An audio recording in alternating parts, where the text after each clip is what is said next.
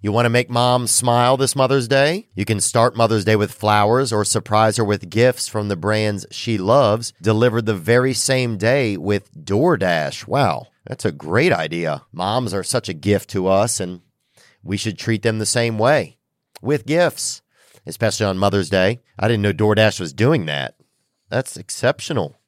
If your mom has a sweet tooth, or if she's a tech enthusiast, beauty connoisseur, if she's outdoorsy, no matter what she's into, you can make her smile with a fruit or flower bouquet, makeup, tech gear, workout wear, and more, all deliverable through DoorDash. Get all your Mother's Day gifts all in one place and get 50% off your next order up to $15 when you spend $15 or more on your next flower, convenience, grocery, or retail order now with code THEO. That's T H E O.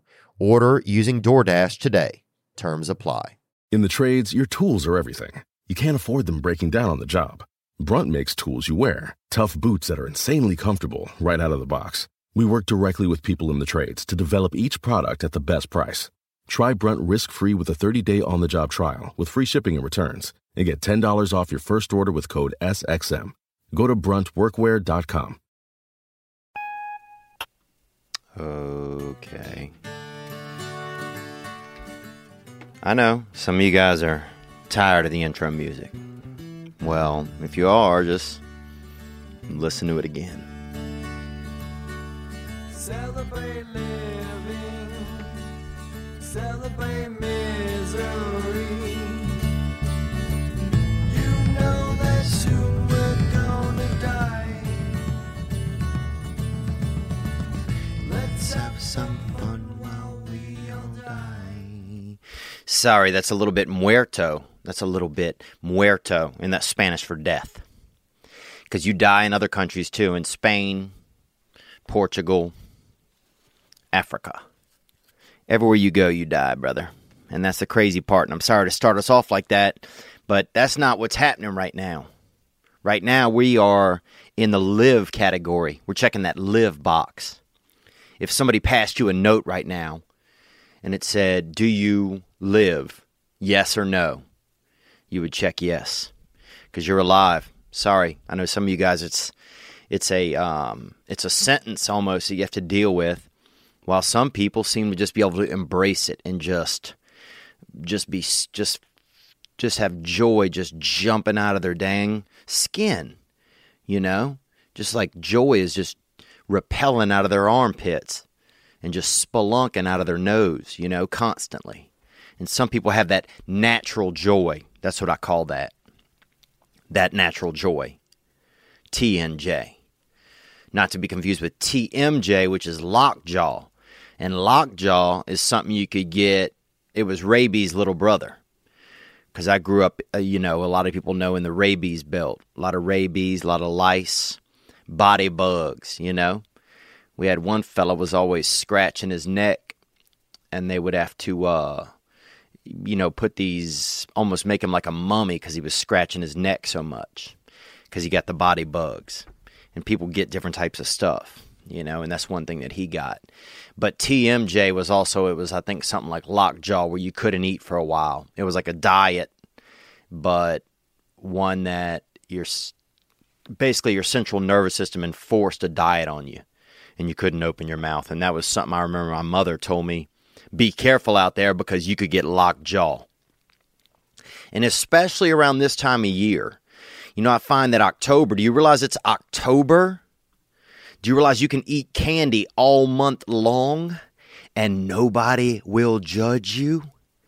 You could be at a funeral and break out a snicker, you know, a baby snicker, and nobody's going to judge you heavily because that's natural, because it's that time, you know? I mean, you could just, you know, you could crack open a pixie stick and bust a couple of rails right up your snout, you know? like frickin' s- like like cocaluphagus, you know, like snortaluphagus, bruh. You could do a couple grams of grape pixie powder, and nobody's heavily gonna judge you. And that's because it's Halloween time. And Halloween, I always feel is, uh, I mean, it's the best.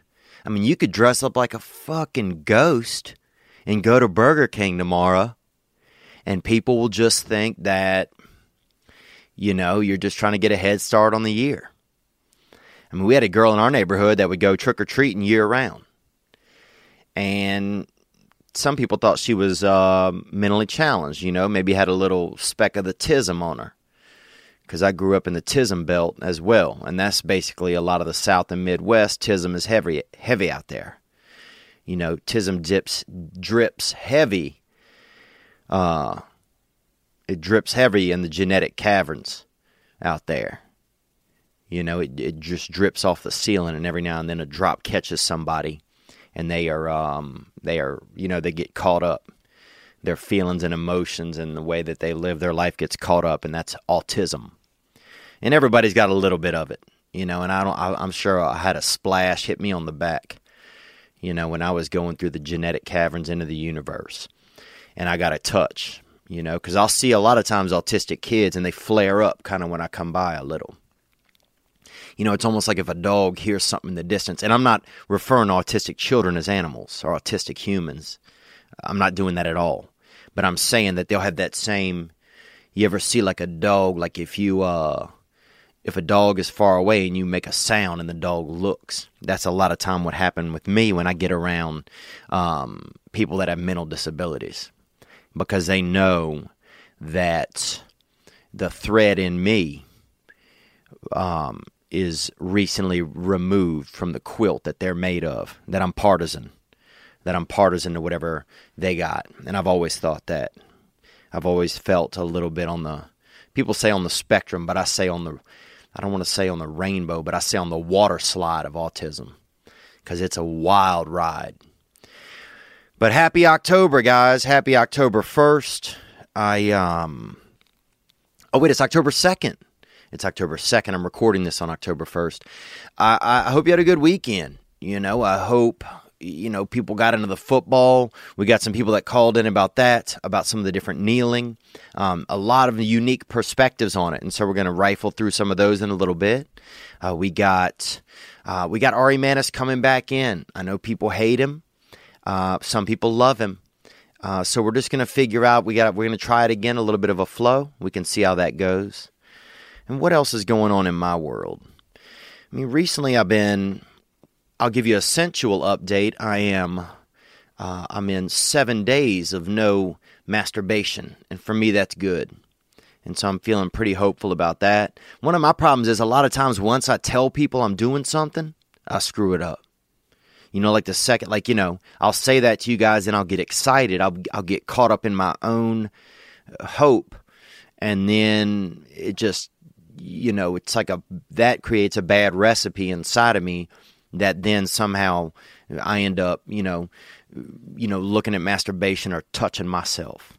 And I don't want to be doing that anymore. I don't want to be touching myself. Why? Because I'm an adult. You know, and I've been touched. Trust me, I've been touched enough by myself. I've given myself enough easy access to my wiener and to my body. And so I think it's time sometimes to start to cage myself up from myself and have a little bit more respect for my seed. What else, dude? Oh, I watched this show, Last Chance U. I don't know if you've seen this, but I used to work over in um, in Mississippi. I worked on a farm over there for uh, a couple of summers in a row, two, three summers. Um, they're right on the actually right on the Louisiana Mississippi border, and this this show on Netflix, Last Chance U, is about mostly African American black uh, boys that play football at a at a school called Eastern Mississippi Community College, and it really kind of captures a little bit of that slow vibe that goes on in a lot of small towns. If you get a chance, man, I heavily recommend that. Uh, it's a pretty good show. This past weekend, yeah, that October. I remember when I was young, doing Halloween was always a special time. You know, I remember in high school eating mushrooms you know, psychedelic mushrooms, uh, little trip snacks, brain uh, Mentos, basically Mentos for your soul. I mean, you you pop a couple. I mean, the first time we went to get some mushrooms, I went with some kids who'd already gotten them before, and so they were fired up. and we went there, and I'd never seen as many mushrooms in my entire life, not even at a grocery. And we got literally, we got probably half of a black, big black garbage bag full of mushrooms. And we took them to a party. And at the party, people ate them. We went inside the party, people ate them. And about an hour later, there was probably maybe 40 people at the party. An hour later, nobody was in the house, but everybody was still at the party. People were lost in the woods. Uh, people were trapped. Some people were trapped behind the swimming pool, even though there was no way to get trapped behind it because it was just a round pool. Um, people were playing hide and go seek with themselves.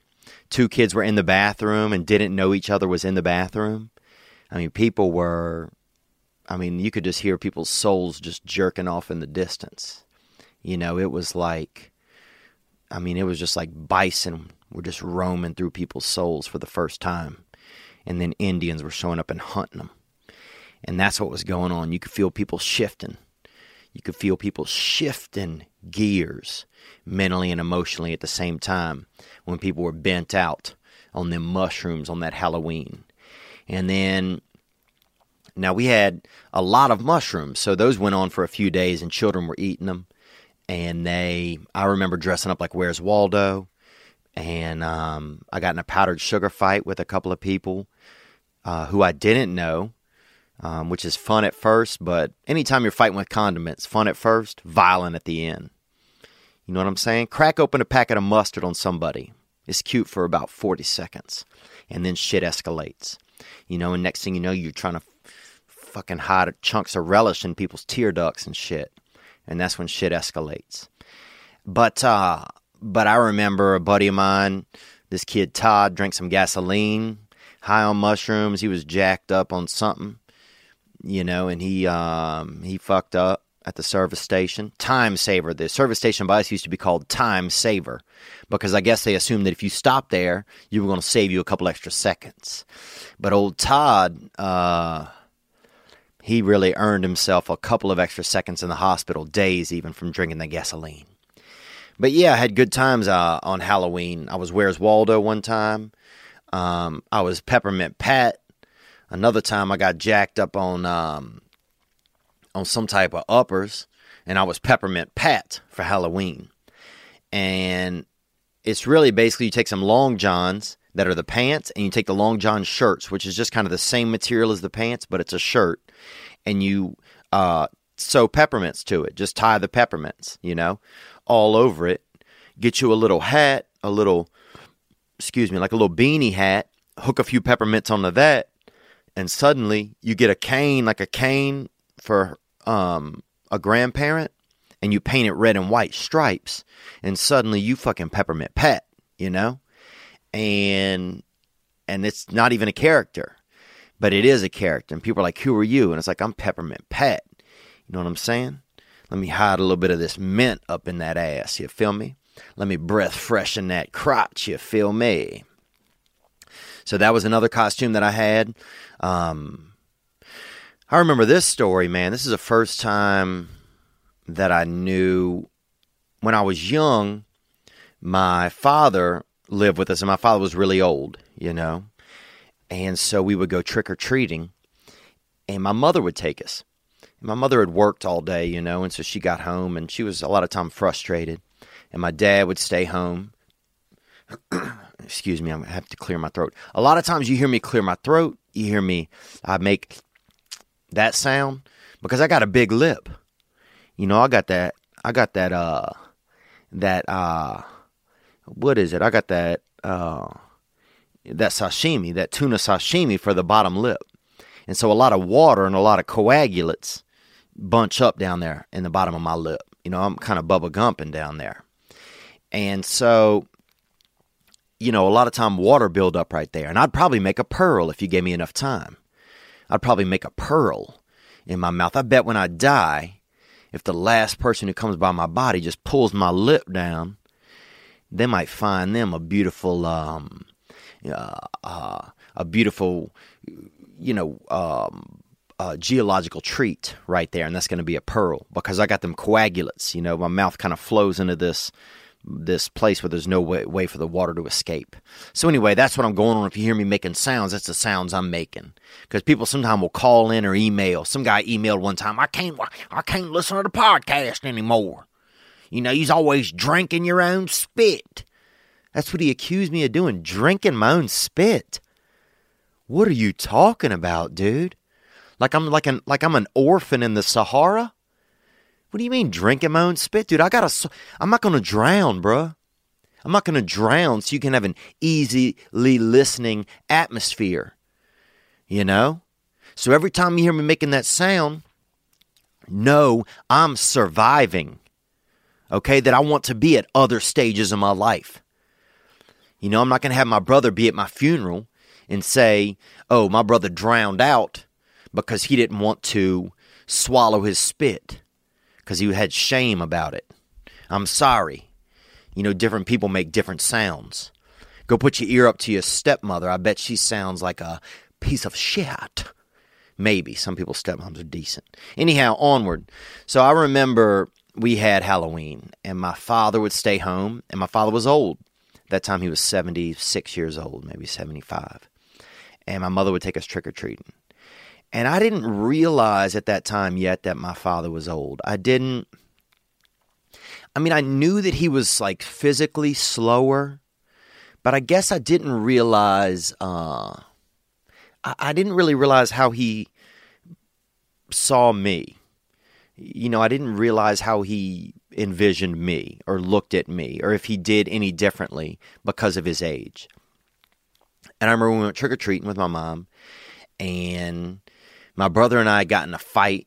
So we were we were Raggedy Ann and uh, and Andy, and both of us we both started out as Andy, and then my brother beat my ass enough where I kind of looked more like a Raggedy Ann, and not um you know just my eye paint had gone out, my hair was sprayed out, and my my Raggedy Ann outfit was all busted up, looked more like a dress. So at that time, you know, I was showing up back at my door like a real bitch. You feel me? And so we get back to our house, we go on trick or treating, and we had a pretty decent time. And it was my mother with the four children, my sister in a stroller. And we get back there, and my brother and I run up to the door. And my father came to the door and he looked at us. And he went, he got the candy bowl and just said, you know, uh, take what you want, you know. And that's when he didn't realize it was us. He didn't realize it was his own children.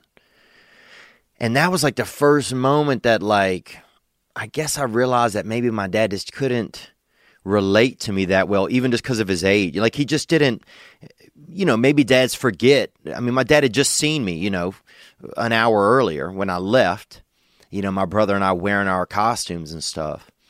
But I remember getting back to the door and he didn't know it was us and I just remember feeling this this this disconnect immediately. This like this. It wasn't like a feeling of of pain, but it was this feeling immediately where I understood where where we were in relation to each other. Like I knew immediately there was this divide where he just didn't there may be like he could confuse me with other kids that you know he didn't remember things that well that there was just this immediately there was this element that and probably at that age too that you know he didn't recognize me you know uh, there was probably a lot of fear that set in like internally then you know this feeling that you know maybe he couldn't um, protect me or something if he didn't know i was his own. There might have been some you know nocturnal animalistic vibes going on but uh, but that was one moment that it really shook me, and I was like, wow, you know, um, you know, my dad is is he's old. You know, he doesn't know that my brother and I standing here, you know, who don't have masks on, who have, you know, like headbands that have like yarn and stuff and are looking a certain way, um, that he doesn't realize that we're his his sons. And that was kind of a wild moment for me, not to bring down the the town. You know, I'm not trying to drown the town here in uh in inner salt water. You know, I'm not trying to, you know, put the saline in the in your eye holes, but uh, but yeah, just reminding me of that that was another thing that happened at Halloween. Well, let me think of some other Halloweens that I went to. Um, I they had this. My mother wa had a station wagon, and a station wagon was something that it was like a van, but for straight up real ass moms. It was like a SUV. It was like the original SUV. Like now they got these SUVs with all this room and this and that. The station wagon, that thing was like 50 feet long. Like your mom could be driving and you could be so far in the back that you were a couple minutes behind her in time. Like if you'd have asked your mother what time it was, she would have said 11:44. And if somebody would have asked you what time it was, you'd have said 11:41 because you were living in the past. That back seat was so far. And man, it was fun in that station wagon, you know. You could talk all the smack that your mother could never reach you. These SUVs, they got reachable children in them. You could catch an ass whooping if your mother got long arms, if your mother's Nigerian, you know. If your mother's from Kenya, you might get your ass beat even if you're just sitting into the back. But with that do with that with the station wagon, man, you, your mother could put you in there. You could be back there so long you could start a family. You know, she opened the door. Next time she opens the door, you pop out with a husband and a and a and a and a, uh, you know and just freshly back a tan because you just got back from your honeymoon. It was that kind of thing, man. You could felt like you were back there forever in your own universe.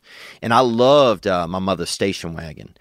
But on Halloween, she would put the tailgate down, and we get a couple of local kids and uh and and they would we would stand on the back of the tailgate and hold on to this bar. The tailgate was down. We'd stand on that and hold on to this bar that was at the top of the station wagon. And my mother would drive. She'd take us to the nice neighborhoods so you could get that candy, you know? Because rich people had the candy. I mean, you showed up at some poor people's house, people, you know, I remember this one dude, um, what was that guy's name?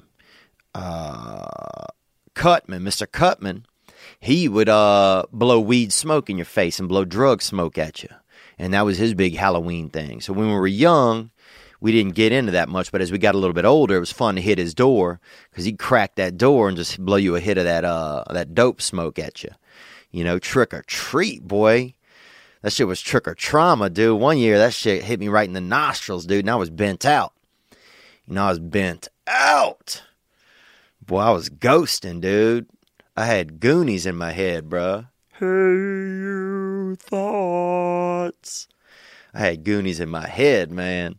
But uh, that was a good time, I remember. And so anyway, we'd be we'd be we'd be on the station wagon, and that tailgate would be down. My mother would be cruising, and the fun thing to do when you saw that open yard coming up was to run and jump off like we were in the Air Force, you know, 101st Airborne Division. And no offense if I'm getting that wrong. I don't want to offend anybody um, or in that sense, but you get what I'm saying. We'd run and jump right off that tailgate and all right, all right, all right, all right, you know, throw my somebody throw my sister off, you know, and everybody just hitting the grass, and then everybody would get up and make sure they had all their candy. Half the candy roll out into the into the yard, but it was dark. You didn't know. You'd get your bag and run to the door. Then you'd hit a string of houses, and then get back on the tailgate and off around to the next street. You know, mother would go around, and we'd jump off. You know, so this one boy, man, one time we're going, man, and my buddy, um,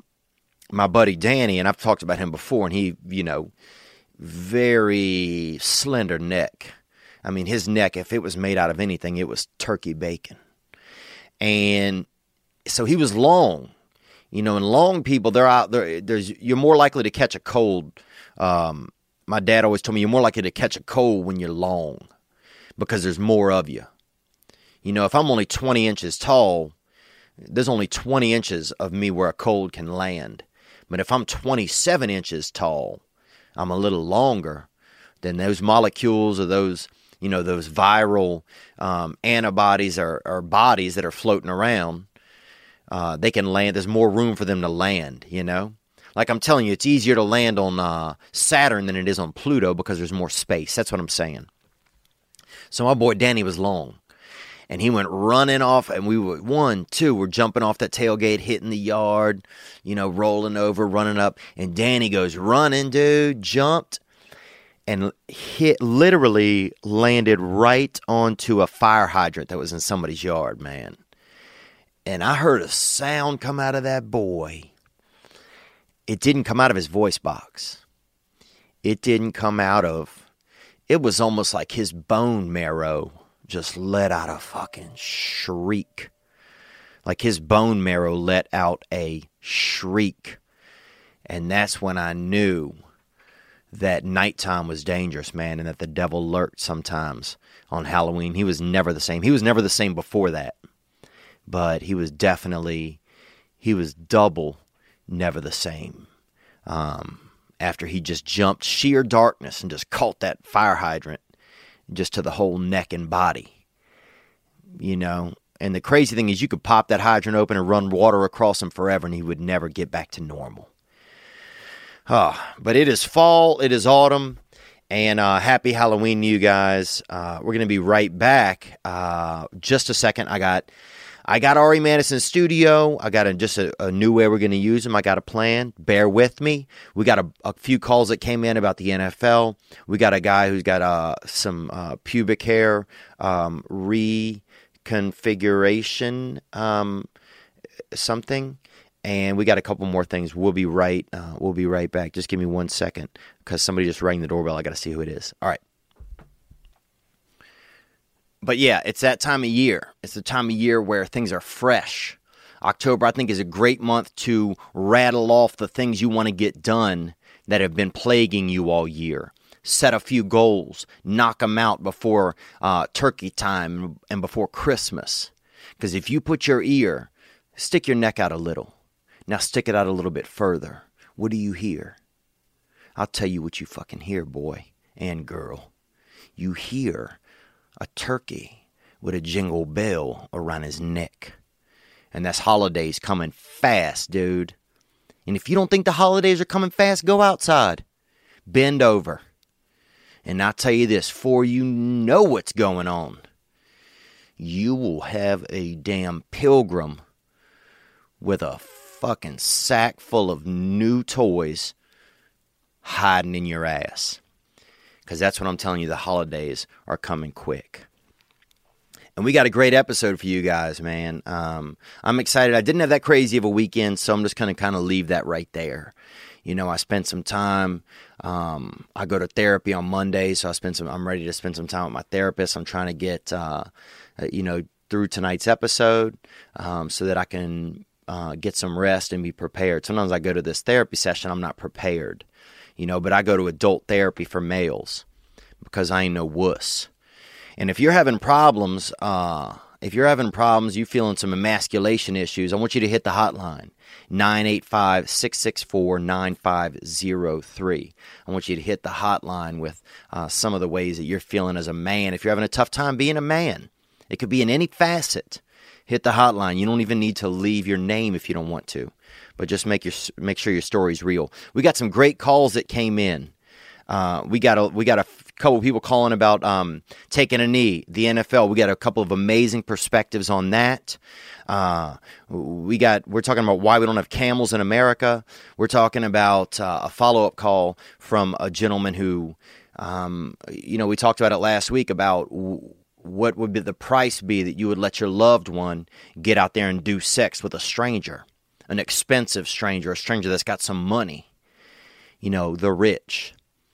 How much would you just let the rich just plow into your loved one? And uh, we got a call that came in about that. We got some great calls. Um, a man got uh, hair transplants from a place you mm, probably wouldn't even expect. And uh, you heard the doorbell a little bit ago. That's going to be Ari Manis is going to be back here, and uh, and he's going to be in studio. But the time when he's not in here, he's not in here. This is our time. And this isn't is it isn't a time that I share with him. This is our time. And the time when I tell you he's not in here, he's not in here. So I just want that to be known. Uh, a couple of other things before we move on in the program. I want to let you know that I am headlining the Hollywood Improv October 10th at 8 p.m. I got about we can do about 45 minutes. Hot new material, cool stuff. You're gonna love it. Um, you can find those tickets on my website, theovon.com. As well, uh, I got the uh, Hampton Ain't Easy. The tour shirts are available now at theovon.com slash store and those have all the tour dates on it from this past year. It's kind of a neat shirt. Um, it's a few dollars pricier because I had to get a couple extra colors put on it. Uh, but but it's a cool shirt, man, and I think it's nice to have. If you want to get that, you can go get it. It's from it has every uh, city that I performed in this past year. And what else? Oh, I got a new series that's going to be um, that we're working on a pilot for for Comedy Central, so I'm excited about that. Um, there's no money in it yet, but it's going to be a neat opportunity. Uh, and uh, and it's all a little bit based on this podcast, so that's kind of exciting. But I just want to thank you guys for being here with me today. Uh, happy Monday or whatever day it is this week you're you're listening, and uh, we're going to be right back. We're going to have Ari Manis in studio. We're going to check on him briefly, hit a couple of news topics, and then you and I are going to get back to uh, some of your calls. I'll be right back. This past weekend. All right, and that is everything that you need to know. Also, if you want to support the Patreon, you can go to patreon.com slash Theo Von, T-H-E-O-V-O-N. Uh, options on there to donate. Thank you so much to our Patreon supporters. I really appreciate it, allowing me to get uh, a new camera. And eventually the goal is to come out with a Thursday episode uh, that better reflects uh, responses from uh, Monday's uh, Monday's episode. But with that said, uh, here's a couple of thoughts. about um, Ari, I'd say keep him on. He seems like a good dude. The one thing I would say though is just maybe have him be a little bit funnier. Hey Theo, this is Ivan. Love your show. Uh, as far as Ari is concerned, for someone that you want to have with you all the time, just pick someone that you enjoy being around and someone who's professional. And someone who's professional. Be a little bit funnier. And someone who's professional. Be a little bit funnier. I don't know why that did that. You did that. I you didn't do- edited that. I would never do that. You did do that. You're lying. No, you're I- lying to me, and you're lying to all your fans. There's a glitch, I think. That was not a glitch. Okay, fine. There wasn't a glitch, man. Uh, those are two comments that just kind of, there's a couple calls that I got in, you know, and I didn't. You said we weren't going to bring up comments again. You said we were just going to skip past that and just go into the podcast. You said we're not going to talk about it anymore. We weren't. But then you just played it. Yeah, it's on the play sheet. Yeah, but you said to me before I said, "Hey, are we going to keep going over the negative comments or are we just going to Yeah. move on?" And you said, "Oh yeah, no, we're past that." We are past it, And then you just brought it up again. but I wanted to make sure you're past it. I was until you just brought it up again. Now I'm back in it. Now I'm back in. I mean, the funnier thing, fine. He, you know, comedy's subjective. Yes. That guy didn't think I was funny. Some guys. No, well, didn't. that guy, some yeah. people, Some people did. Some people didn't. The professional thing. Mm-hmm. First off, I feel like I'm a professional, and Yeah. then secondly, you making that little mixtape. I was, I don't That's a mixtape. You made an Ari hate mixtape. Okay, that's my, not- you're you, my friend Theo Von, made an Ari hate mixtape. It's not a hit. It's a Yeah. remix of a couple of albums. Okay, a remix. You couple made an local Ari tracks. hate remix, okay, which makes me think that you think I'm unprofessional. No. Do you think I'm unprofessional? not at all. That's why I was gonna actually, if you'd uh, if you'd let me gather my thoughts a little bit, I was gonna contradict what some of these guys were saying.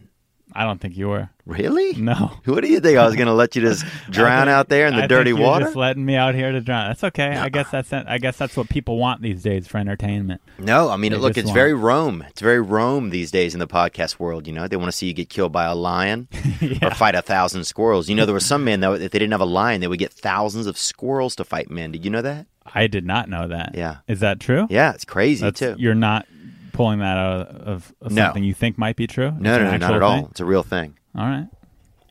Cool. Well, here he is, guys.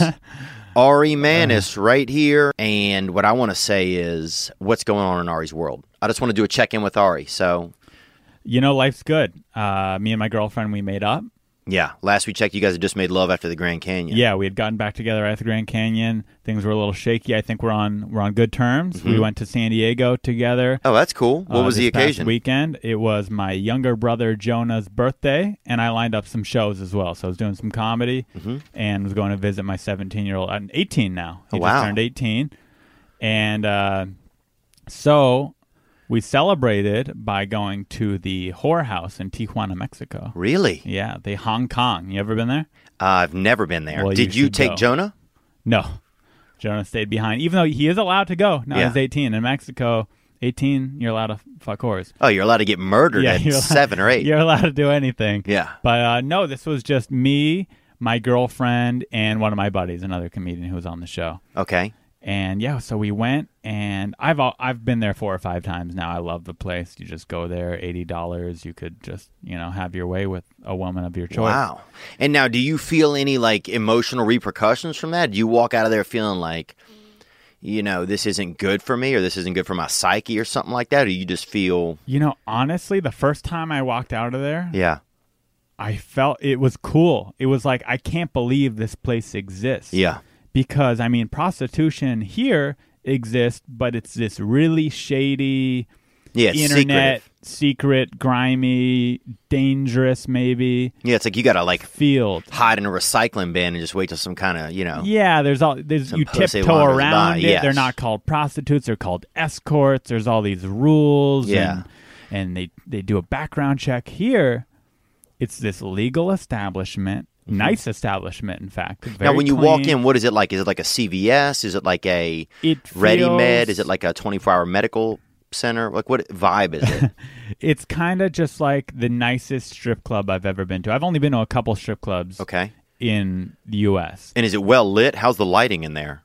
It's lit kind of like a bar, so it's not super bright, Mm-hmm. but it's not dark. You could definitely see around. There's four dollar beers. There's three stories. There's jacuzzis. There's stripper poles. There's women.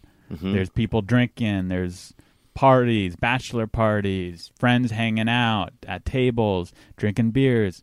And so you walk in there and there's just all these women Mm-hmm. lined up up and down the place. Probably I'd say over a hundred. Can you smell crotch in the air when you walk in there? Honestly, be honest. You don't have to. You don't smell crotch. What you smell is Cleaner? Cleaner, yeah, cleaning Wow. products.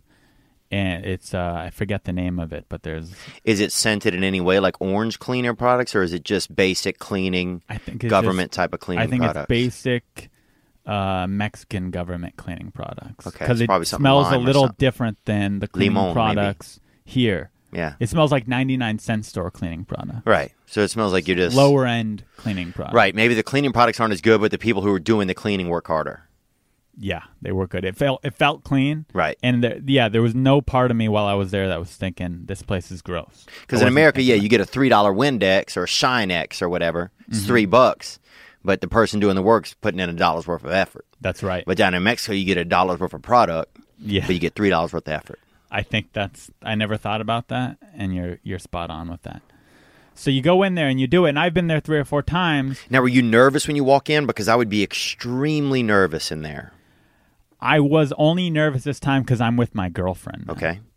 and she says she's cool with it. She's like, I don't care. They're they're just prostitutes. They're not cheating on me if we go here. She even she was pr- thinking she would get into it. She goes, I'd be down to watch you have sex with a prostitute. Wow. And I think that could be, you know, kind of hot and fun. Yeah. So we that's go very um, Mis- that's very Lake of the Ozarks, Missouri, and that's swinger country. If you never spent time on Yeah, Lake I of the didn't know what you were Ozarks, oh yeah, there's a good. Uh, I wandered into a swingers weekend up there one time on accident. Yeah. I- did you uh, partake? No, I couldn't do anything. I could watch the bingo that they played, and then I wasn't supposed to get in the elevator from like 11 to 1 a.m. because it was basically just like a fuck trolley just going up and down the building. But uh, but I did press the button one time and the doors open, and there was just a brother in there just putting down the hammer on some older white women. But anyway, go on.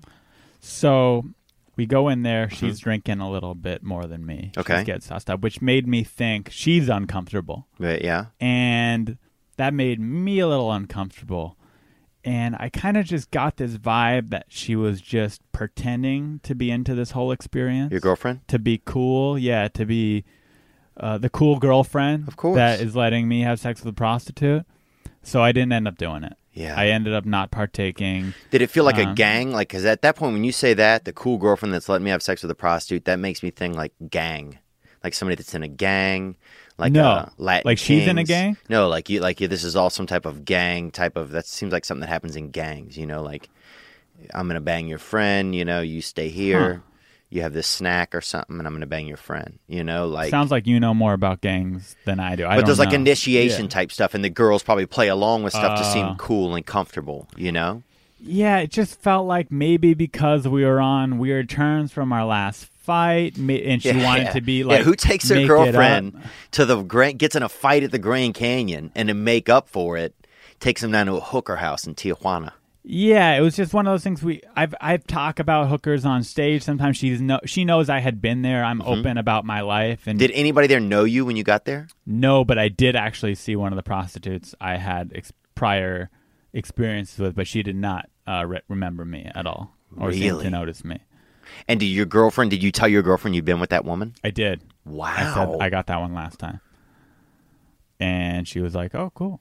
And so, and I don't think that bothered her. I we're fine from from this whole experience. Nothing affected our relationship from this. I think mainly though because I was keen enough, Yeah. and I picked up on the fact that she didn't really want me to do it, and she didn't Mm-hmm. really want to see that, and I felt that. So, uh, because I'm a gentleman, and because I care about her, I decided hey, I don't want to. I said, I, I don't really want to do this. I said, you're prettier than all these girls. You're much more beautiful, which is true. She is Yeah. prettier than all those girls. Yeah, she's a pretty lady. And I said, we don't need to do this. We got some delicious street tacos right outside a Mexican taco truck there, and Right outside yeah, right outside the whorehouse. There's this taco truck. We got a whole plate of tacos for four bucks. together. Together, we pigged out. It was delicious. Wow. And then we got back to my parents' house 4 a.m. Crashed out on the air mattress. Woke up, drove back here.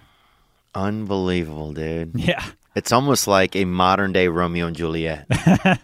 you know? Yeah, except better. Interesting. Ari Manis. Uh, well, I appreciate that check in, man. I appreciate you letting us know what's going on. Yeah. Uh, why don't you lead us into a couple of news categories? All right.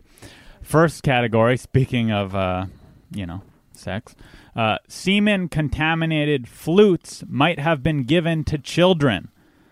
So the California school officials warn that several school districts in Southern California they were uh, flute donation, musical uh, donation from this this man, I guess, who started an organization called Flutes Across the World, and now they think that the flutes he donated in, he also jerked off onto, and then gave them to kids. Wow. Hmm. I mean, that's. uh How are they going to know? It it said in the story they don't know how this came, how they found out, but someone found out. But there's semen everywhere.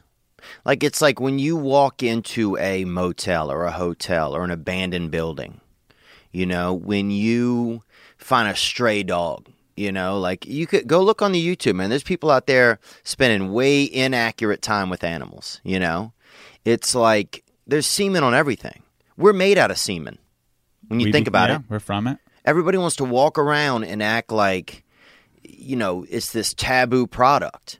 You know like it's something that people are you know secretly bussing in from uh, china or something or from korea. We're semen. You are semen dude. I agree with what you're saying, 100%. so a little on a flute But some kid who's even more recently of seed than us i just uh who are they going to say did it i'm sure they'll probably say trump did it no, they're next. saying the guy who donated the flutes did it. But was what also I'm doing saying, C. Well, uh, you know what? That doesn't surprise me. A guy that has a bunch of flutes. yeah, seems like a guy that probably is jerking off on the stuff. First of all, if you know anybody that has more than one flute, uh, I'd phone them in right now, bro. And the number to call for that is nine one one. I say you get what you pay for. They took these free flutes. Yeah, They're free flutes. Yeah. You can't be complaining about if you don't want semen on your flutes, then buy brand new flutes Yeah. on Amazon. But if you're going to take these donated flutes, yeah, you get what you pay for. yeah. That's the thing. You want a handful of free marbles, dude? If they smell like the inside of my ass. You know what? That's life, dude, and that's God's plan for us right now. Um. All That's right. the news, man. Speaking of that, that's the news. Let's get into one call right here while we got Ari Manis in studio. Uh, here we go. And the and the number is 985-664-9503. You can always uh, hit the hotline with any thoughts, comments, concerns, or questions. Um, let's tap into this right here. What up, dude? Uh, uh, the name's Jeff Toy. Jep Toy. Asian? Jep Toy? You're thinking of Jo Koy. from Kentucky, Mm. Louisville, Kentucky. Uh, just wanted to let you know that I too had a hair removal procedure. Hmm, this is in response to the hair transplant that I got uh, oh, almost uh, 14 days ago. I kid you not, man, but it wasn't on my dome. It was on my face. So, you know, I have a hard time growing a beard. I got that engine in me. and that means Native American. I don't think he's talking about Hemi, but he um and I know what he's talking about. Actually, there's a there's part on my throat. It's almost like a choke mark where I swear my mother choked me when I was young that will not grow hair. Yeah, I can't grow a full beard. Yeah, so it, yeah, that thing is way shoddy, dude. Okay, well, no, you, that's actually doesn't- bringing me down. My bad, dude. Yeah. You know it doesn't look that bad. Thing. Um, it's, it- it looks like scruff. Some chicks like that. yeah, it looks like uh like you've been kind of living in New York, but outdoors. Yeah.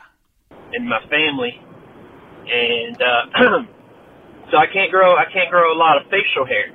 Okay, guy. Well, let's get to it. So, you know, if you grow like a, a chin beard or a neck beard, you know the, the hairs are a little greasy. Chin beard and neck beard look a lot like pubes. They do, and uh, so I'm actually going through the procedure right now of getting some pubes. I got plenty of those uh, transported to my face. Now I'm a little worried though, and I, I asked for your prayer request. Uh, just want to let you know, let you know that you're not alone in this, and uh, God bless you. Wow. He took it to the Lord at the end. And I've been at Halloween before where we, you know, we needed beards and stuff and we would cut off pubes and each other's pubes because some people had better stock and use that to make our beards and mustaches for Halloween, um, you know, outfits. Uh, what do you think about this, guy? What do you think about this, Ari, uh, about getting that transplant? If this is real, to me that sounds like a prank phone call. Really? But I thought this- about it. I don't think it does. You so you think it's real? So if he's really getting his pubes uh, to his neck, he's Mm-hmm. he's transplanting his pubes and moving them to his neck. I think there's a bigger issue. Why is he so insecure about not being able to grow a beard? Right. Just shave your face. Just don't be a beard guy. Just be a, a shaven man.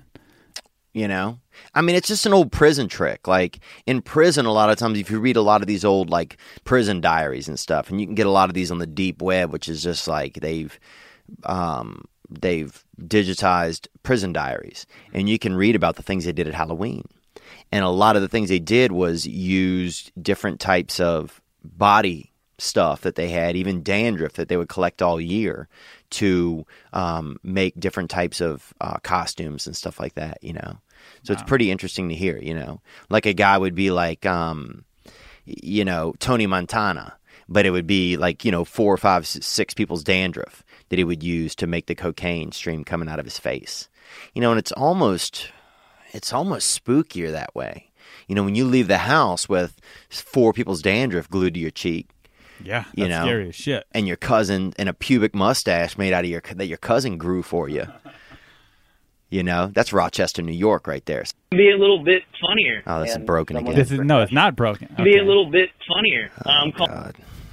Uh, Yeah, all right, I, I guess I forgive you. Thanks for having me on, buddy. you bet. Ari Manis, ladies and gentlemen, and uh, I'll be right back in just a second. With uh, we're going to get into the rest of these calls. We got some great ones. This past weekend. Okay, and we are back with Ari Manis is out of here. Um, you know, I think we're just going to continue to try this for another week at least, see how it fits with Ari. Um, I liked him. You know, I like checking in with his life to see what's going on, and I like uh, I like having a couple of news segments that I don't have to uh, think about and prepare, so it can be kind of fresh to me. But let's let's get into some of your calls. We had a lot of great calls about the NFL and a lot of great calls about uh, the sitting, um, taking a knee, um, the the national anthem issues, and and I thought a little bit more about it over this past week, and I think everybody did because it's something that's you know that's in the air, you know, and certainly um, in the past few years, I find myself thinking a lot more like, what are my like thoughts innately and feelings innately towards people that are different than me.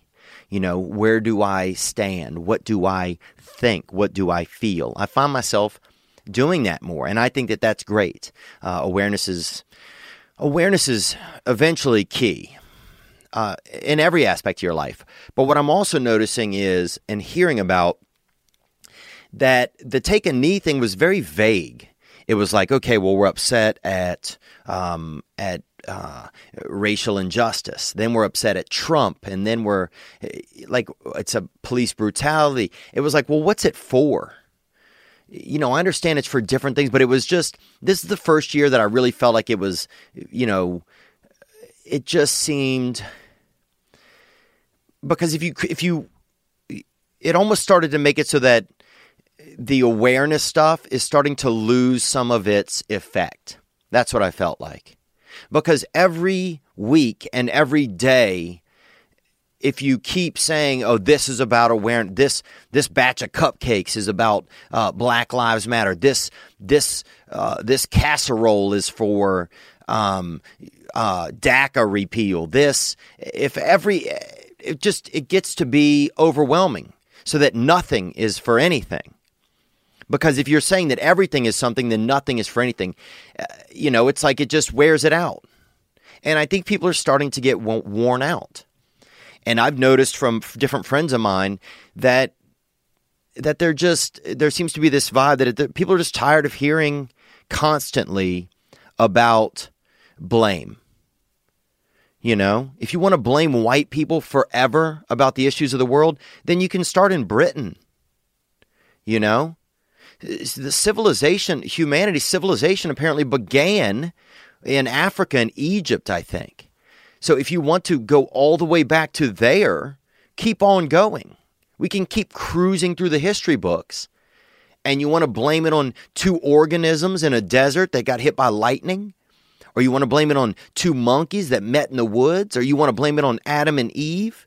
I mean, at, at a certain point, you're just going to keep, like, at a certain point, we just have to look at where we are and we have to look at what role we are also currently playing in our own problems. Because that's some of the issue that I start to have personally is, well, yeah, I know that there's, I know that there's issues in America where there are racial injustices. I know that some people are uh, don't have as good of opportunities as other people. I know those things. I think that most people want to fix them but uh, and and are happy to find ways to do that. But if someone just constantly just yells, everything is wrong, everything is wrong, at a certain point, they're not helping. I don't feel like they're not helping to be part of the solution. Um, so I guess I'm just trying to be a little bit more solution oriented. You know, and also, what role do you play in your own problems? You know, like, yes, there's tons of problems in the black community, but there's also some of those problems are problems that the black community needs to help solve for, needs to at least work together with other people to solve for themselves. You know, like, not everything is white people's fault. You know, if you are, and, you know, and I hate to use black and white just as the only example, but that's just like the biggest example that's going on right now you know, but I just hate to see activism get diluted by being overused. And maybe that's naive of me to think that that's not even possible. And I'm open if that's if that's the case, then I'm open uh, to be corrected there. But I just hate to see. It's not like the boy who cried wolf. It's just like the wolf keeps crying boy. It's like the wolf just says boy, boy, boy, boy, boy, boy, boy. You know, and there's no there's never any real communication between the boy and the wolf. It's just the wolf keeps yelling boy.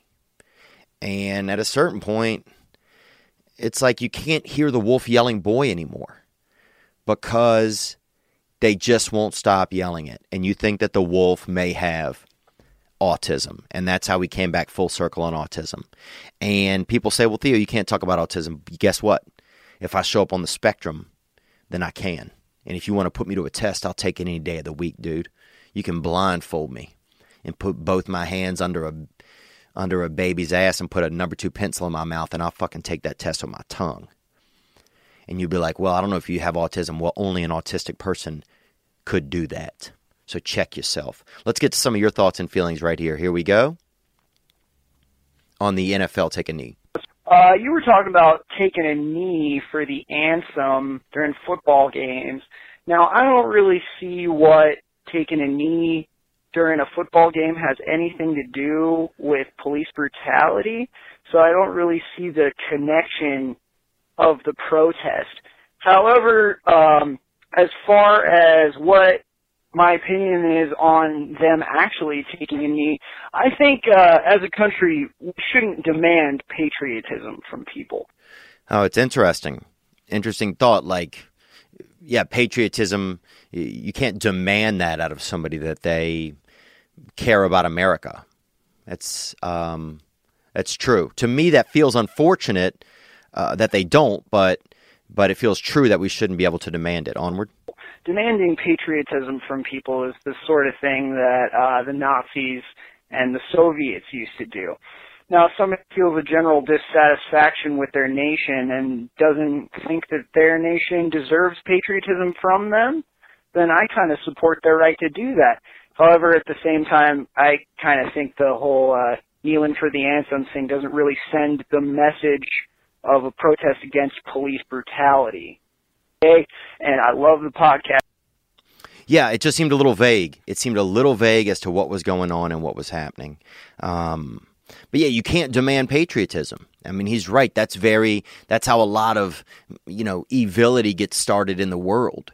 Uh, You would hope that people have it, but I guess we're just in such a diverse and different and a time now where people some people have it and some people don't maybe America's such a melting pot now where a lot of places you don't see that much patriotism. You know, I mean, I'll be honest here in Los Angeles, I don't see it very much. I can go seek it out. You know, on Veterans Day, I can go to the cemetery, or on uh, the Fourth of July, I can go to an event. But otherwise, you don't you don't see a lot of American flags uh, here in Los Angeles. You know, I think maybe some places are just so diverse where some people it's not they don't care about America first even. I mean, I think some people do, but there's also a vibe uh, in some places where they don't. You know, and that's okay. You know, um, some people look at America almost as like a an airport.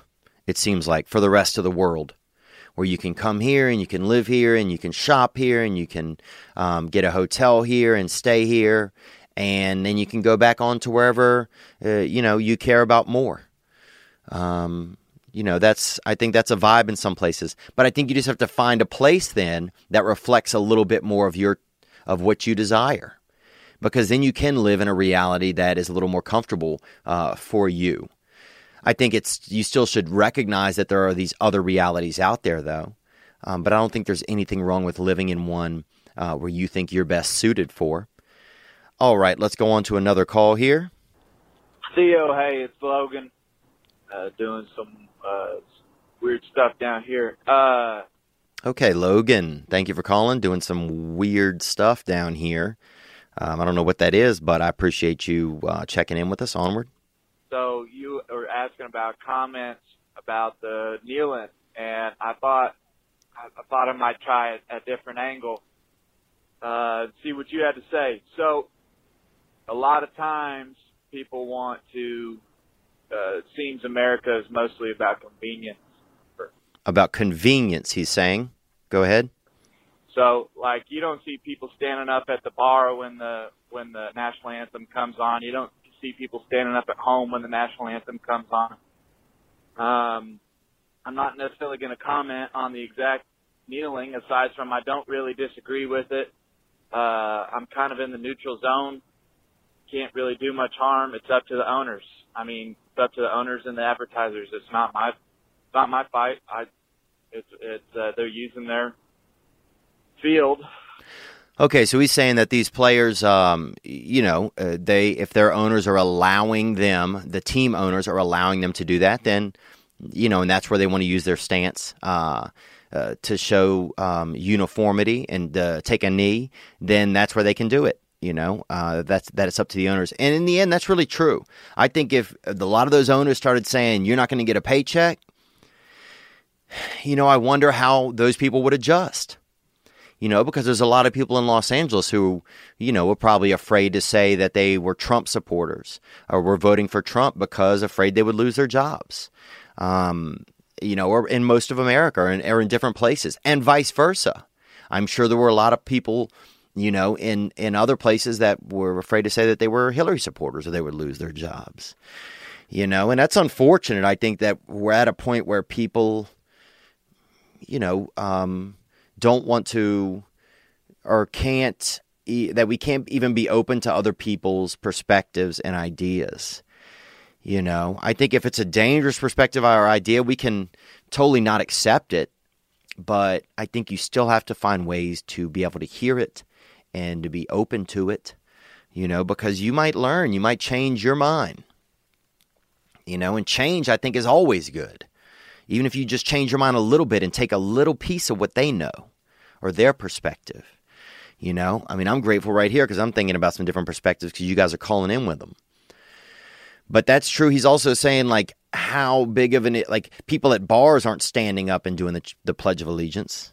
You know, could you imagine that if everybody in a bar? Now, in some countries they may. You know, I feel like if you get to some of these uh, other countries, you're at an Irish bar or something, and it's a soccer game, that they might really get down and, and put that hand on the chest. But I don't, I don't think that they're doing that here in America. You know, it's so it's, but then it's that's part of the being at the game. It's like when you're at the event, that's where people do it. Um, but I'm also thinking, like, I'm feeling that even after a week or so of this going on, that people are starting to lose. They almost just don't care what these players do, you know, and not because they're black or not because they're white or because they're Latino. At The, and it's only a few Asian players, I believe, but just because they're just, it's getting hack. It's getting old. It's getting old without us having more of a direction for solution. And I think that it's getting old just pointing fingers and not pointing the finger also at oneself to figure out how can we better um, better you know how can we better achieve the successes that we want uh, in america all right let's grab another call on take a knee here we go Hey Theo, this is Brant from Tacoma, Washington. Hey, Brant, I appreciate you calling, brother. Tacoma. Now, that is outside of Seattle, probably about maybe 15 miles, and that is uh, a little bit of cowboy country. And if you like uh, pine trees and evergreens and um, and and cowboys at the same time, you can get that in Tacoma. Now, sometimes people think of Seattle, that's fish country you know, and that's up there. People, you know, bre- they got men even breastfeeding children, and people shaving their chest hair and making uh, wallets out of them, and all that kind of stuff. You know, a bunch of dream catcher addicts, and people, you know, eating homemade cinnamon made out of their own, you know, skin flakes and um, and and and flavors out of nature. But but if you get outside of Seattle, not even far, Tacoma is a little more cowboy country. So they might have fish out there, but they call it water cattle. That's what they call fish over there in Tacoma. They call it water cattle uh, because that's uh, that's the livestock of uh, of that salty H two O. All right, onward. I have a comment about the NFL players kneeling before the game for the anthem. I think it's definitely another issue where the media is have, having another tool to exploit division in America. I think there's uh, a lot of that going on right now. You can see it uh, in the local news. You'll get some polls of people that are going to boycott teams, and half of them are saying they're going to boycott the season and the team, and half of them say that they aren't. And that's a good point. Like the media doesn't even, if you notice with these polls now, it's half and half. A lot of the polls, oh, it's always half and half. Really? That's striking because if they can keep it half and half, then they can keep it, then they can make it seem divided. And that's just interesting, man. It used to be a poll was a real poll. You know, and not since the election have I trusted any polls. I don't care who the poll is from. Because uh, the problem is the people taking the polls and the people running the polling companies, the friends or, the whoever they're even polling, they don't even they're they're those people are just like people.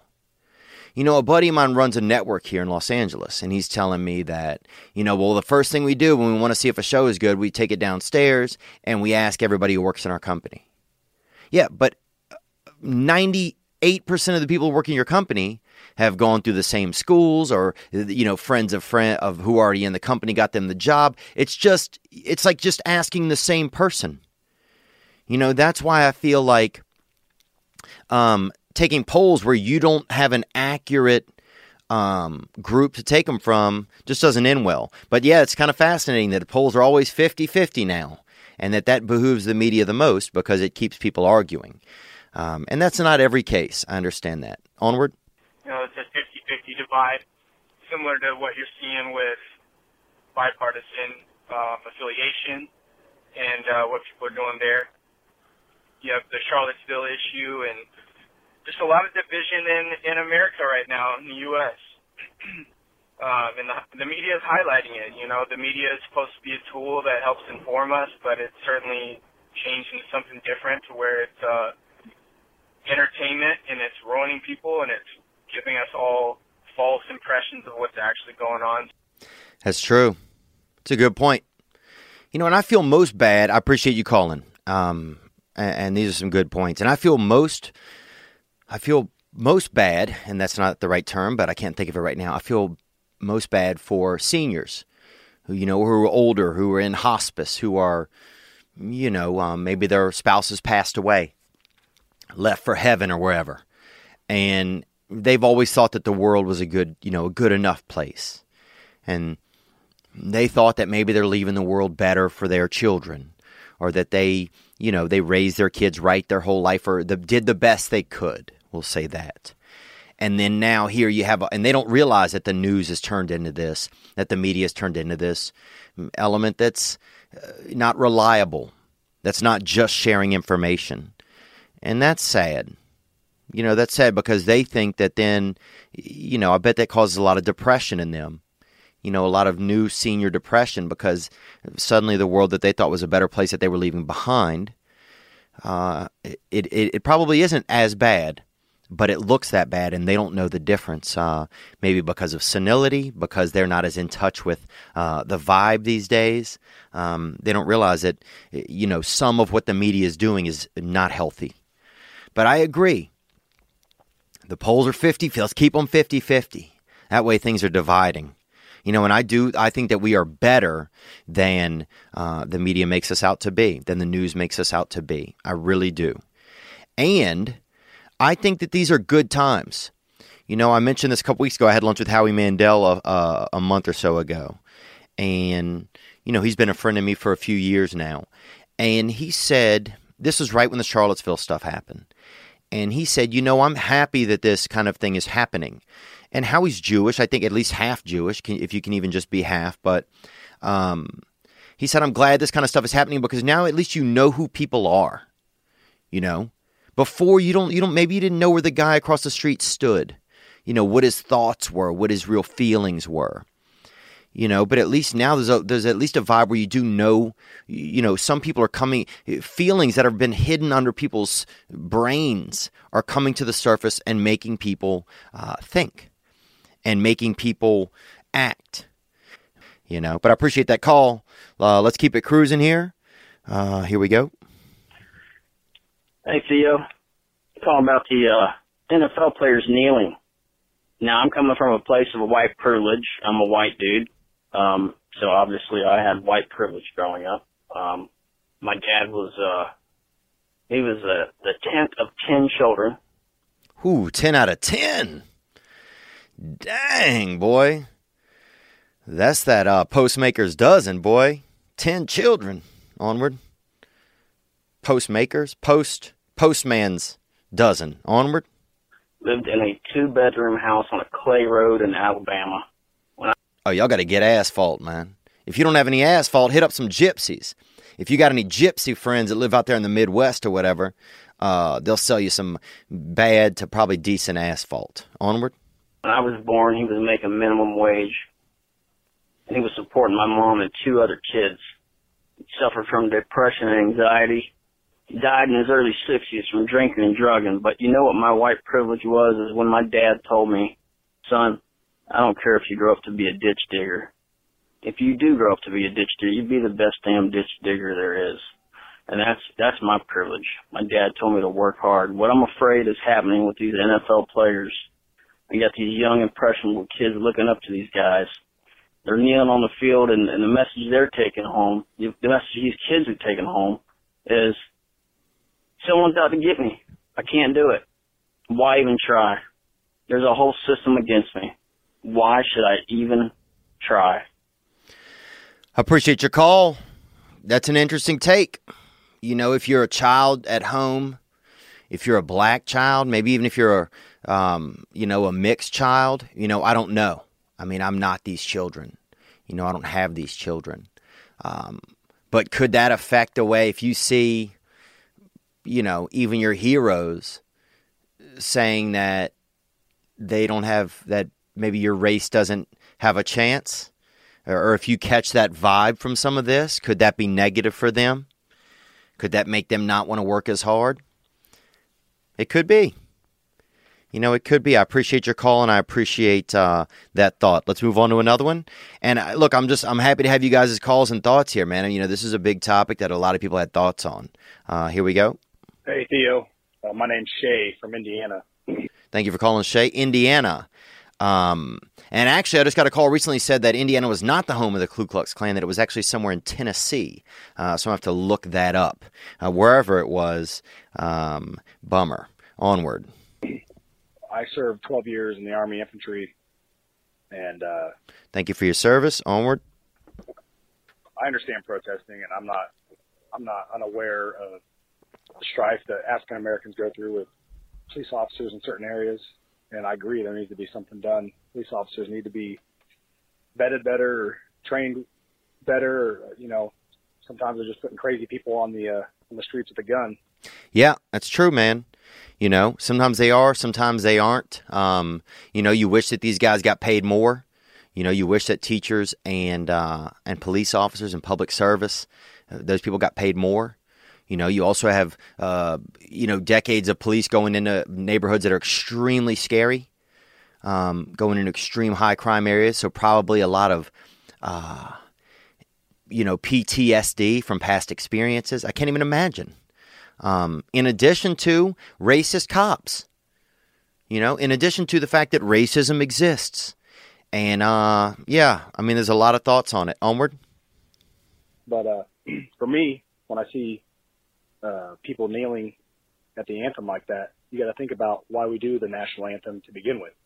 Is, is, is it just a, an unknown ceremony? No, We're- we're doing it to raise, you know, to understand where you come from and the liberties and the freedoms that you have because people did die. They lost limbs. They lost lives. They sacrificed their minds so you could live in a place like this. Hmm, that's a powerful line. They sacrificed their minds. It's a good line. Onward. and I, I completely agree. I think we need to fix things. There does things do need to be fixed, but if you're going to use your platform, use it for good, use it for positivity, and let's figure something out, and let's make people aware.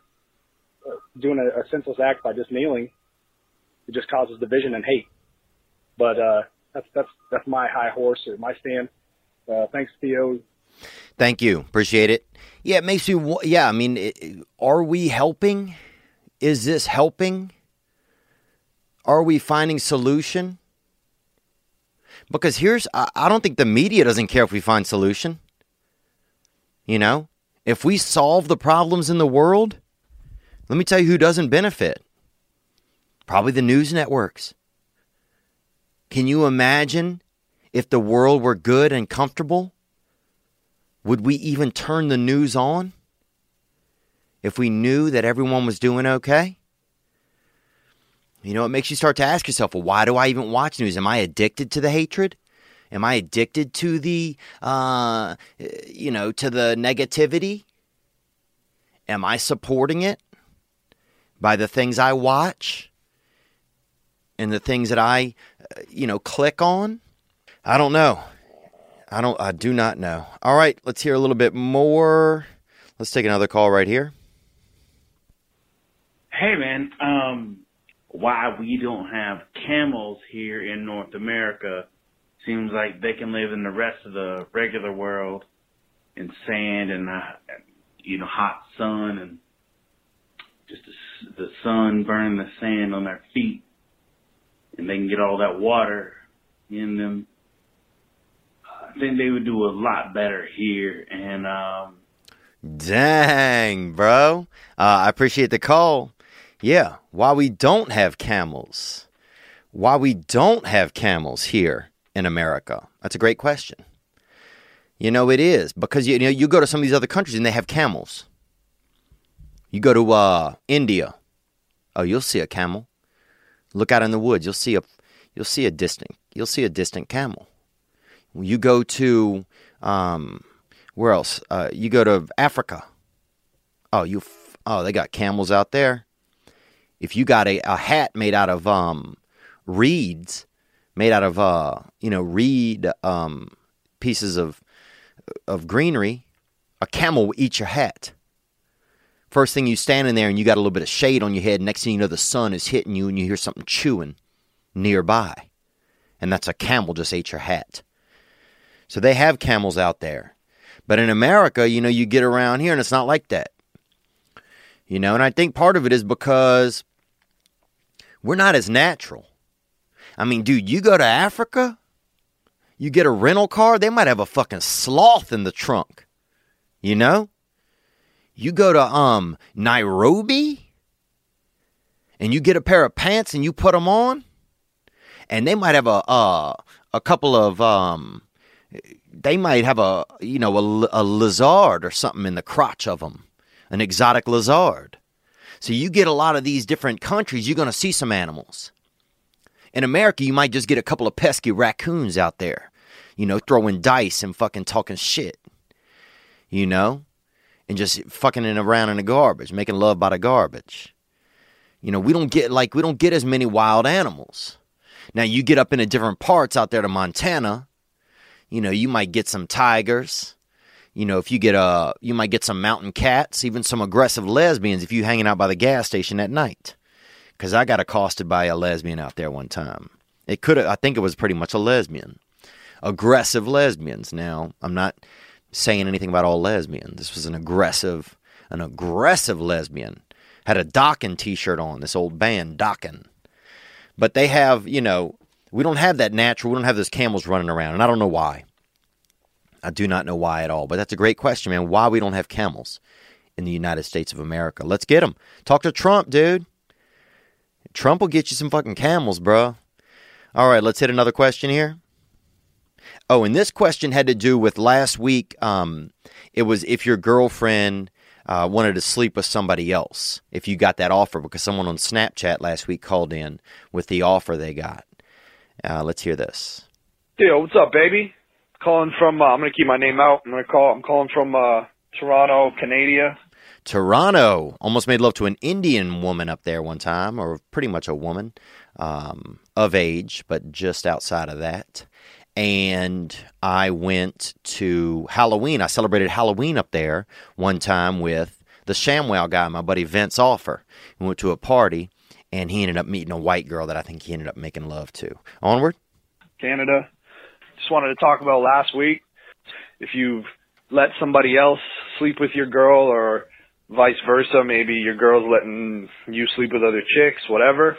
Yep, you can find that on our 925 episode. Onward. Um, I don't know what if I've I've practiced the dark arts, as you put it. You put the, the dark arts. I'm I'm a proponent of the dark arts. I'm I might be an elder. I don't know. Okay, see you out there, man. You Edgar Allan go, boy. Onward.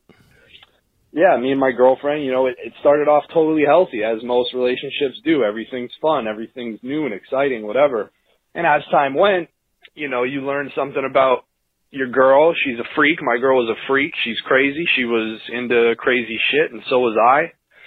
And you kind of awaken the dark arts in each other. So, okay, now you want to do threesomes.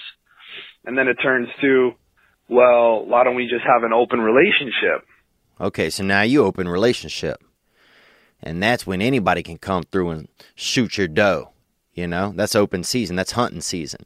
And that's when you're sharing your crops with the neighbors. And that's when uh, it can get a little ornery when you look across that fence and see somebody else uh, eating your vegetables. Onward.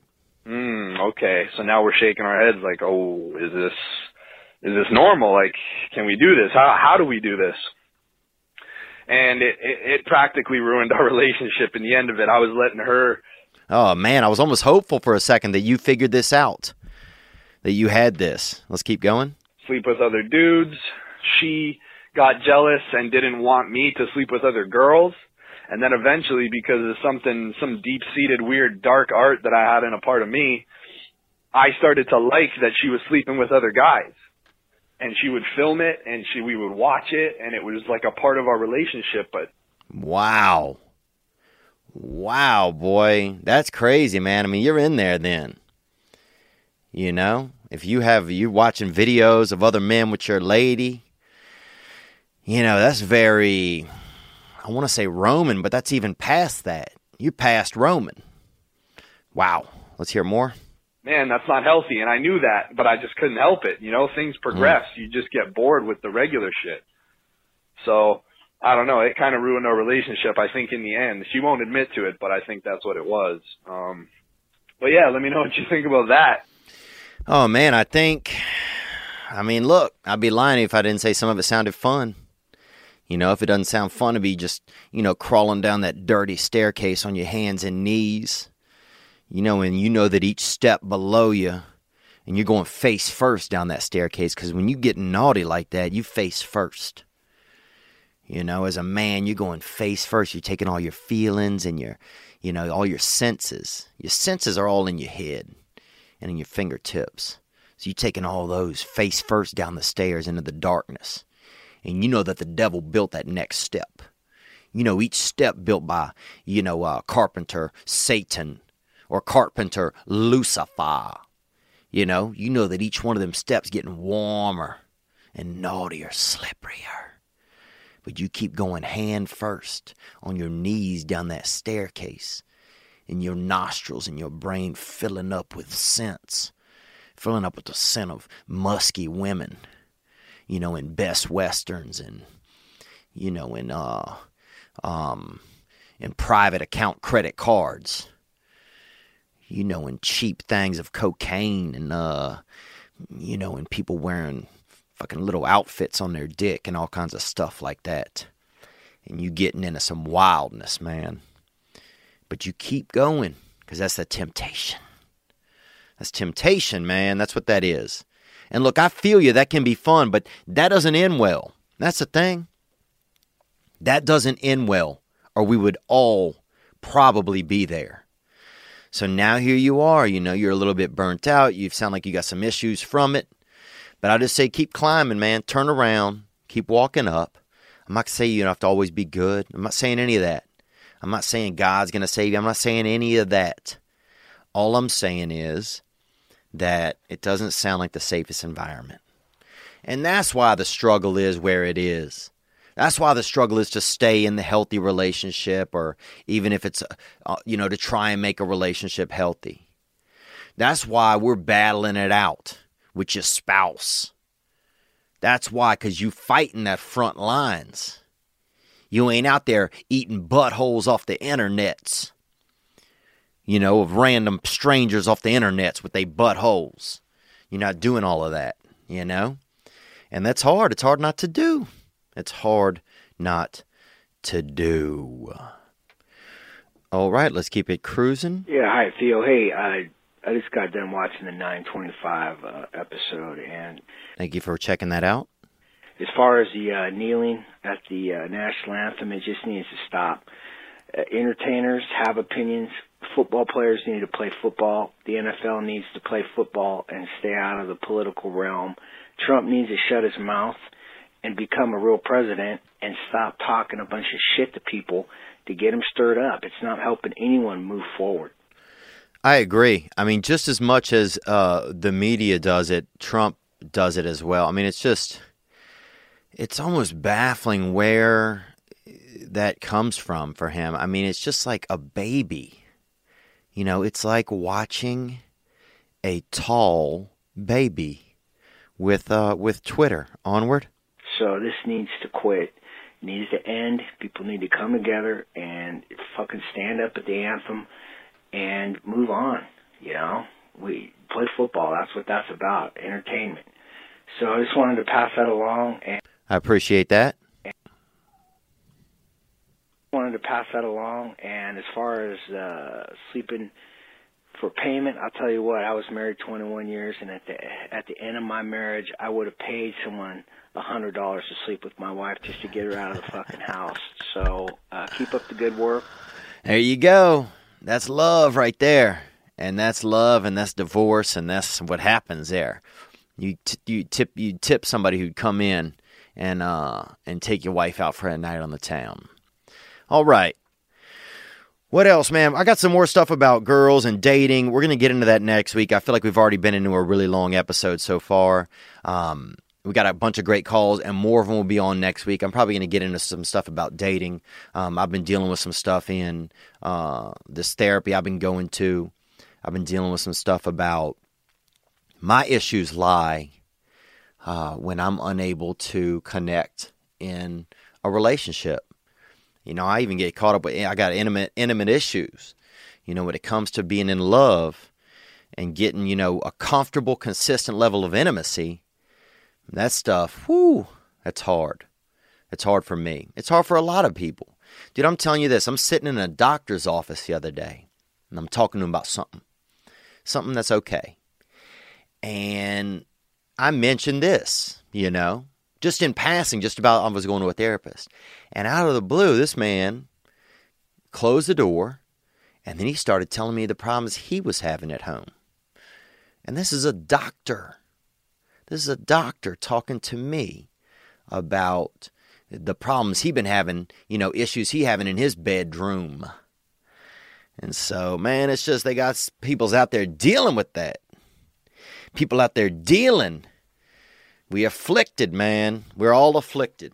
And that's okay. We've all got a problem, man. You know, but we, you, you going to be out there d- hiding it? You know, or you to be out there just saying what the problem is and what how do you think we can solve it? Because you could wear the disguise if you want. You could put on the disguise. Everything's fine. You know, everything's fine. Everything's fine. That's the disguise, man. That's your Halloween, bruh. That's your Michael Myers outfit you wear every day. Or you could take off the mask, man. You know? You know, you could take off your mask and see if daddy recognizes you. You know? You could take off that mask and show up. Show up with no no mask on, no outfit, no costume. Show up to whomever, to your boss, to your spouse, and let them know what's going on. Let them know what's popping off inside of you. You know, be vulnerable. Sometimes you got to show up and be vulnerable, man. So, and that's a tough thing to do. It's a tough thing for men to do, you know, and it's a tough thing, I think, for ladies too. Ladies getting confused. Ladies used to be uh, our maps, you know, I think at times for vulnerability. We would watch them and we would marvel at who they were. And now sometimes we've been led in directions where we don't know, uh, you know, we don't know where we stand. We don't know who's who anymore. It's a little bit confusing. That's okay. We just got to keep navigating, you know? So if you Lewis finds your Clark, you know, get you a Clark. It can be a buddy, can be a loved one. You know, get vulnerable with a friend, man. Share. We just fucking out here, dude. We out here. We out here in space. I don't have any shame, man. You want shame, you you keep shame. I'm not holding on to that shit anymore. I appreciate you guys calling, man. Uh, I'm going to take us out right here. This is Spencer Jacob Growl Band with the song that I love from them, man. Celebrate Living.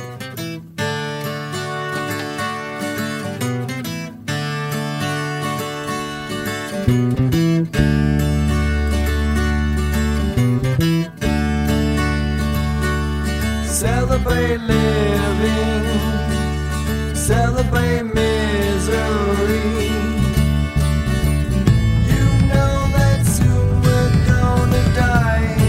Thank you guys very much, man. You guys be good to yourselves. I bet Let's you have deserve it. some fun while we all die.